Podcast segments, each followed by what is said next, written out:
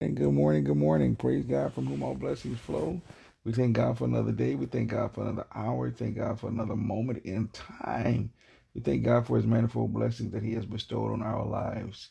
This is truly the day that the Lord has made, and we should, ought to rejoice and be glad in it. It's the fourth day of January 2020. We're four days in, and the Lord keeps on blessing. He keeps on doing great things. And so that should be our energy. That should be our inspiration to give God praise. It is what it is, and I praise God for it. I praise God for everything that He is doing in my life. I thank God even for the corrections. And sometimes we get upset when God corrects us, but it's necessary because God is keeping us out of trouble when He corrects us. In fact, the text, the Bible says He keeps us from reproach. And I praise God for that. Even though it doesn't feel good, it is good for us. And so this morning, on this Saturday morning, this Sabbath day, we thank God for another opportunity just to be able to gather ourselves on the call this morning and to just be able to share it Saturday. We try to just give God praise and we try to just thank Him. We try to reflect on what God has done. It is a, what we call a holly, high hallelujah time, uh, just because it's filled, our conversation is just filled with praise. And so the, the very uh, culmination of Psalms in Psalms 150, uh, the first verse simply says, Let everything that have breath praise the Lord. And I praise God for that that psalm because it it basically summarizes everything that David and all of the psalmists have written. Uh, their songs of praise, their hymns of praise, their poets, their poetry, uh, everything that they've documented and chronologized in the Psalms. Psalms 150 sums it all up because that is really the ultimate responsibility that we have. And I use the word responsibility because that's what it is. We are responsible for responding to God, for giving God praise for who He is and what He has done for us. And I love the way they are, are they put together the 150th number of Psalms because it gives us a wide array of ways to praise the Lord. Because there's so many ways to praise the Lord. I know most of the times in our uh, ecumenical services or our liturgical services, we program in praise. We put it at the beginning uh, as if you know it is supposed to be in order. But praise is not Mm-hmm. something that you can actually schedule. It's something that should be a direct result of when you get a chance to think about what God has done. Uh, it causes you to respond. But no matter what you, no matter what happens in your life, and I want to make sure I'm clear. No matter what happens in your life, praising God is an expectation of His creation and so we got to get it right that we don't have to be prompted to praise God. We shouldn't have to be prompted to praise God. We shouldn't even have to be encouraged to praise God. Even if things are the worst in our lives, we are still expected to praise God. Hence is why the psalmist opens up with let everything that have breath praise the Lord. The second verse simply says, Praise ye the Lord, then praise him in the sanctuary, praise him in the firmament of his power. I mean, there are uh, the, the creative way that the psalmist structures it is so important because it deals with every part of creation. Then it deals with every part of the musical presentation when he begins to talk about the instruments. And so that's where David specializes because David is the one that was instrumental in bringing instruments into the worship experience. And so a lot of the things that we do now go all the way back to biblical times. And isn't it amazing that we adopt certain things in our worship and other things we kind of just kind of uh, uh, uh, hope they happen as they may. But we have to be intentional about praising God. We have to be deliberate about praising God. And those are the words that we have to use because it, it requires so much of us. It requires us. It requires our energy. It requires our attention. It requires our focus. It requires us our humility in our hearts, our minds. It requires us to use our bodies. Hence is why he talks about the hand and he talks about the feet. He talks about this this just being able to lift our hands. So the different forms of praise is halal praise, the tahila praise. There's so many different ways to praise God. So there's no excuse why people can't praise the Lord. And so I thank God this morning that we use this opportunity to give God thanks and to praise Him for who He is. Uh, gives us a chance to to recognize our own uh, uh, uh, uh, celebratory uh, ways uh, ways to celebrate God. We don't ask that you do a whole lot on the line, but we do ask that we speak the words of praise. Uh, and because we speak the words of praise, uh, we are putting uh, praise in perspective as it relates to who God is and what He's worth to us in our lives. And so I hope you get a chance to read Psalms 150 this morning. I really hope you get a chance to understand so that when you come into the worship experience, when you hear the keyboard, when you hear the drums, when you see the dancers, all of that is a part of the majesty of praising God. And so if we don't celebrate that, if we don't get into that, if we just sit and we look at people as they praise God, it just gives the idea that we're not connected in any way. That's why we don't push it as hard as we should because it's expected of us. And so if I gotta uh, remember, we read the hundred number of Psalms and we enter into His gates with thanksgiving and enter into His courts with praise. What the what the psalmist there is describing is the uh, the temple and how it's constructed, because everybody wasn't allowed in the temple. Only the priests were allowed to go into the holy of holies. And so the majority of their worship and their celebration took place outside of the temple in the court. And they came through the gates with thanksgiving. That's how they entered into the temple court through the gates with, with already prepared to give God praise. So we enter into his gates with thanksgiving. So that's how we wake up in the morning. We give God our thanks. We thanks we have thanksgiving in our hearts. Thank you, Lord, for this, and thank you, Lord, for that, and thank you, Lord, for my family, and thank you, Lord, for waking me up, and thank you, Lord, for the activity of my limbs. That's entering into his gates with thanksgiving. And so when I get to the next level, which the way the temple was designed were levels, it was court after court after court. So I enter into his gates with thanksgiving. I enter in the courts. That means I'm getting closer to the temple. I'm getting closer to the place where the presence of the Lord is. I come as I come closer, I begin to praise him for who he is. And so when Jesus dies and the veil of the temple is ripped and we no longer need anybody to go in on our behalf, then that means that we've drawn so close to God that we worship him because the priests were able to go in and sacrifice. Uh, that's what that was a form of worship. Now we're able to come close to God and we worship him for who he is we acknowledge him and his worth in our lives. So every Saturday morning, we want to give God praise. I'm, I'm not, I'm not uh, uh, uh, reducing the amount of time in the day that you worship and celebrate God. I'm just saying on this day, we write, we really try to break down why it's important for us to praise the Lord. And so today is one of those days. This is the fourth day. It's Saturday. We some consider it the Sabbath day. Some just consider it a day of rest. Whatever you decide the day is, it is a day that is worthy of God's praise and his worship. And so this is the sixth day, which means that on the sixth day, God rested and God said, It is good. And so we reflect on our week on Saturday and all that God has done for us from Sunday till now. And if God has been good to you, then your your immediate your immediate response should be praise. If God has done anything for you, your immediate response should be praise. If God has helped your family, if God has helped your friends, if God has kept you alive, if God is keeping you and providing for you, an immediate response ought to be that of praise because of who He is. And so I celebrate this morning the blessings of God. I celebrate the divine provision and protection of God.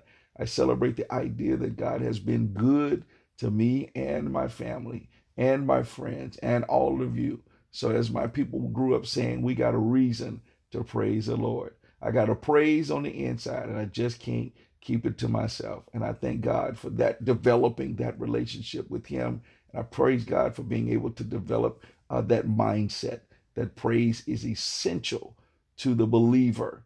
Praise and worship are essential to the believer, and we are are required. I use the word required and responsible to praise God and to respond to his goodness. And so, with that being said, I want to breathe the word of prayer, and then I want to open up the prayer line for anybody who wants to share a praise report or share a prayer request or put a petition on the altar. So, God, we thank you this morning for the blessing of life. We thank you this morning for helping us to see the light of day. We thank you now, God, for the paths that have been set before us. We thank God, you thank you, God, now for the time that you've given us on this brand new day, a day that was never promised to any of us, a day that was never guaranteed, and a day that we've never seen before, and a day that we will never see again. And so we give you glory and honor for this day. Hence, your word is already declared this is the day. We look at it as a daily opportunity to praise you. Give us this day. All of it is about being in the moment in that day. So you deserve our praise. You deserve our honor. You deserve our worship because of the today's activities. Even though the day is just beginning, we're in the six o'clock hour. It's time to pray. It's time to praise. It's time to go before you. And we thank you in advance for who you are and what you're doing in our lives. We thank you now, God, that you've given us this opportunity to just even consecrate ourselves and come before you. God, we know that our hearts need to be pure. We know that our spirits need to be renewed. We know that our minds need to be focused on you. And so we thank you for allowing us to gradually come uh, as we as we attempt to do better, as we work hard at making some corrections in our lives. We thank you for honoring us this morning and allowing us to honor you. God, whatever you will on this day, God, we pray mightily for those that are sick. We offer a special prayer for Brother Frank Arrington. We offer a special prayer for our sick and our shut in. We also offer a special prayer for those families who are dealing with grief and dealing with controversy and dealing with calamity. We offer a special prayer this morning for our community, Avondale. We offer a special prayer for our city, the city of Cincinnati. We also offer a special prayer for the nation, uh, the United States, and the world. We pray for our world leaders. We pray for our national leaders. We pray for our state leaders. We pray for our city leaders and we pray for our church leaders, all of which, God, who have been given the task and the assignment to lead your people, to operate and to function on your behalf in the earthly realm. And we honor you this morning, God, with understanding that this is not about us. This is about you, and we don't want your glory, and we don't want to rob you of your glory. All the glory belongs to you, all the praise belongs to you. God, we know you to be a healer, we know you to be a deliverer, we know you to be a provider. We know you to be a protector. We know you to be the peace that surpasses all understanding. We know you to be the God of love. And so we honor you for all of those things. And that's just a small microcosm of the things that you are and who you are in our lives.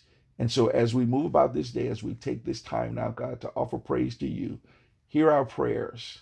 Hear our prayers. The, the word declares that we would pray that you will incline your ear to hear our prayers and receive our praise this morning from our hearts to your ear. These things we ask in your son Jesus' name. Amen. So for those who morning, good morning, good morning, good morning. Praise God, praise God, praise God, praise God, praise God, praise God, praise God, from whom all blessings flow. Thank God for another day. Thank God for another hour. Thank God for another moment in time Thank God for his manifold blessings. According to the 150th number of Psalms, we thank God for his mighty acts and for his excellent greatness. We thank God this morning for the eighth day of January 2020. Eight days in. The Lord is blessing us. The Lord is keeping us. The Lord is watching over us. And we are blessed. We're better than blessed. Praise the Lord. And so I'm grateful to God for another day. I'm grateful to God for another hour, grateful to God for another opportunity in time. The Lord has blessed and planted our feet in this new day, and we ought to rejoice and be glad in it. What a privilege it is for us to be continuously in the land of the living. Uh, it is truly God's grace and mercy that has brought us to this point, and we ought to thank Him for that. Thank God that He allowed us to assemble ourselves together and to pull our hearts and our minds and our spirits together for the purpose of receiving from God in this opportunity of meditation, consecration.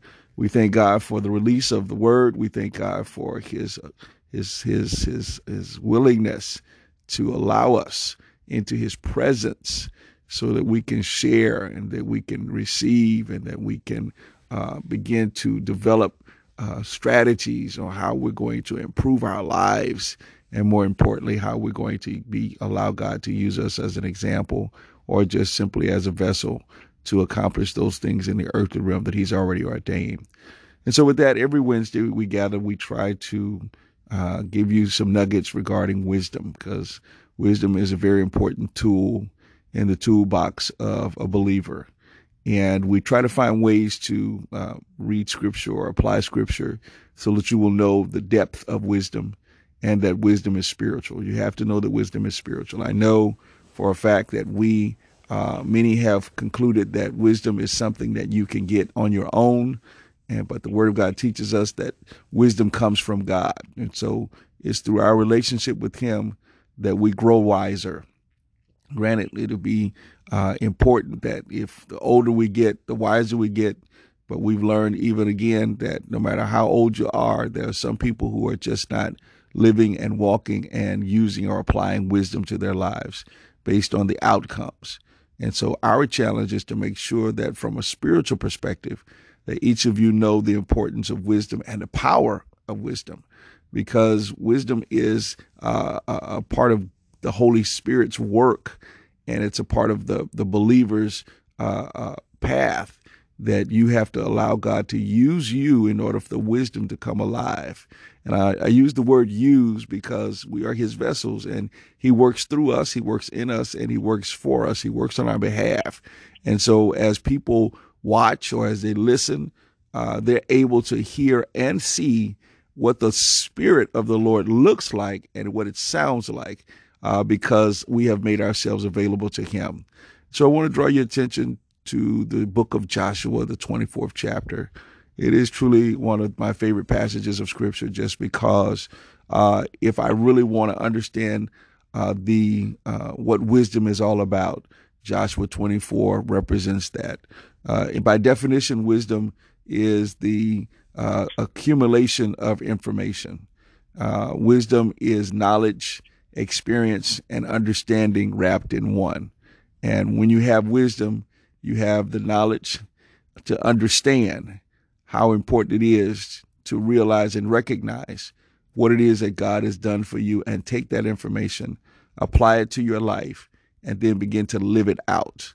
And I thank God for that this morning because a lot of us are missing uh, something in our lives, and it's simply because we have not followed James's recommendation or suggestion that if any man lack wisdom, let him ask of God, who will give to him freely.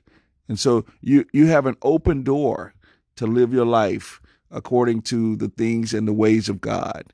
You cannot do that without wisdom, and you cannot get wisdom without God.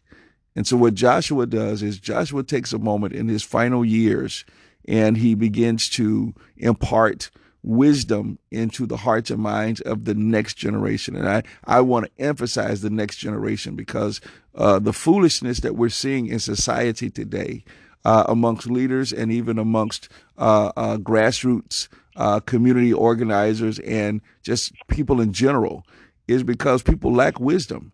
And part of the reason why they lack wisdom is because nobody gave them wisdom and nobody shared information with them that would lead them to even uh, know that they don't have the wisdom that they need to make better choices. But God gave us wisdom so that we can make better choices. And if people are not making good choices, it simply means that they're not walking or living in wisdom. And so, what Joshua does, which is important to all of us, is that he knows that his years, uh, his time is drawing close. And he takes a moment to confirm and reassure the people of God that they have to make better choices especially as it relates to worship.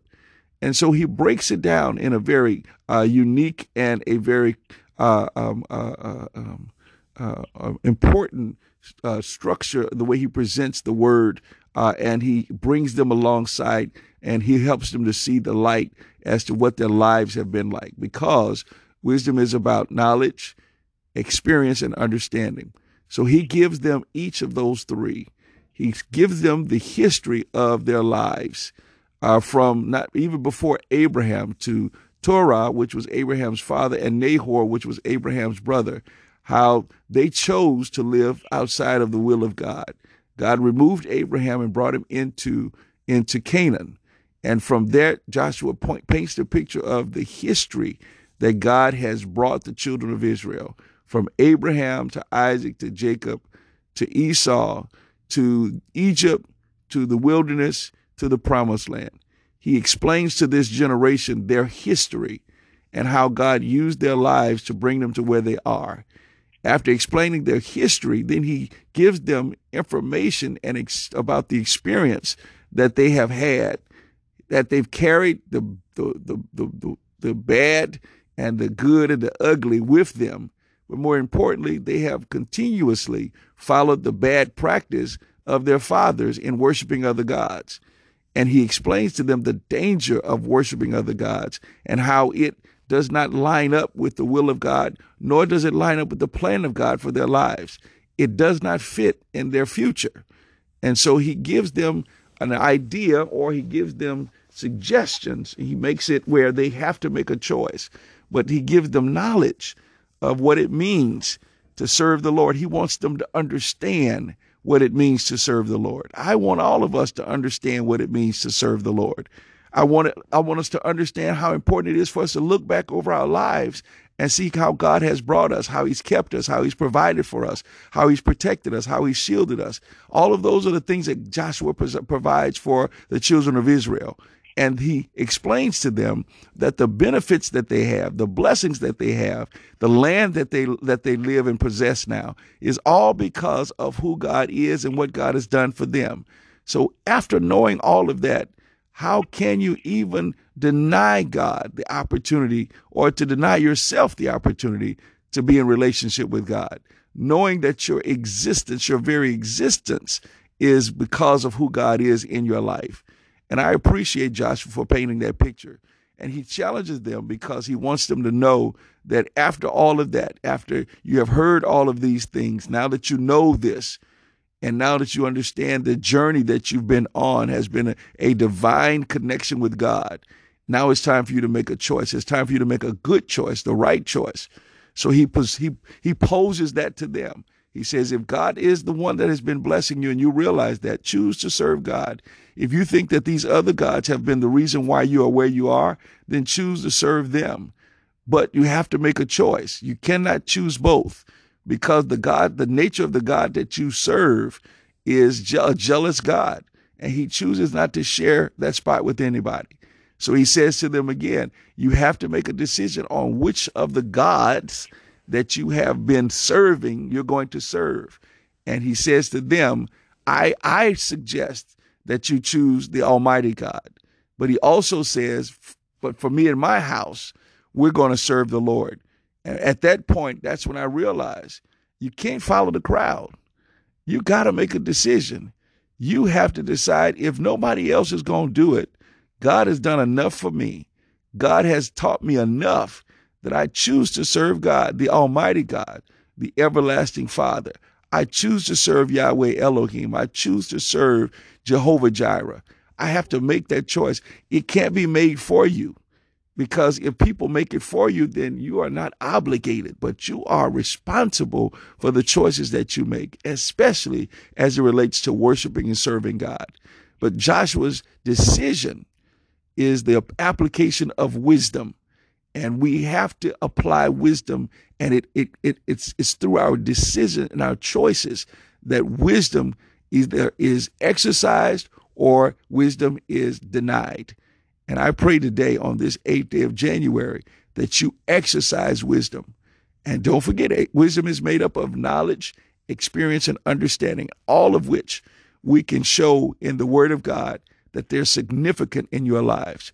And so I pray this morning that every one of us take a moment to just go back and think about what God has done for us and how He's brought us and ask ourselves, is it worth, is it worth our time and the rest of our lives to choose to serve God with our whole heart and to appreciate him for all that he has done and what he's done for our families? Because Joshua goes all the way back to the beginning and he brings them forward that all that you have seen and done all that you know about your family and your history is because God wants you to understand what it is that you are are part of and I praise God for that because you need to understand what you are a part of. You are a part of the body of Christ. You are part of the church of Jesus Christ. You are a disciple, a believer, and you are part of God's will.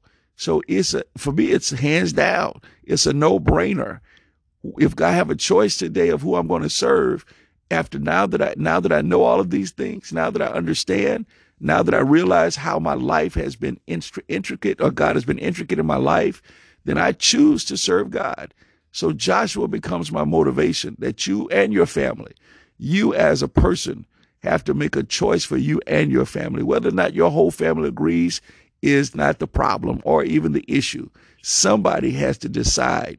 Somebody has to recognize how blessed we are. Somebody has to be the voice. And Joshua took the liberty of being the voice for his family. And because of that, and because of the choice that he made, God blessed him tremendously. But he put it back on the people, the individual tribes, the individual families, to choose to serve God.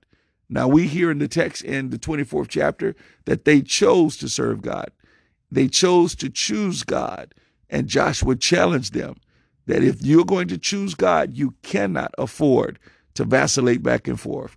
I need for you to understand if you all are going to choose God today, you can't keep vacillating back and forth between the world and God. You can't have one foot in the church and one foot in the world.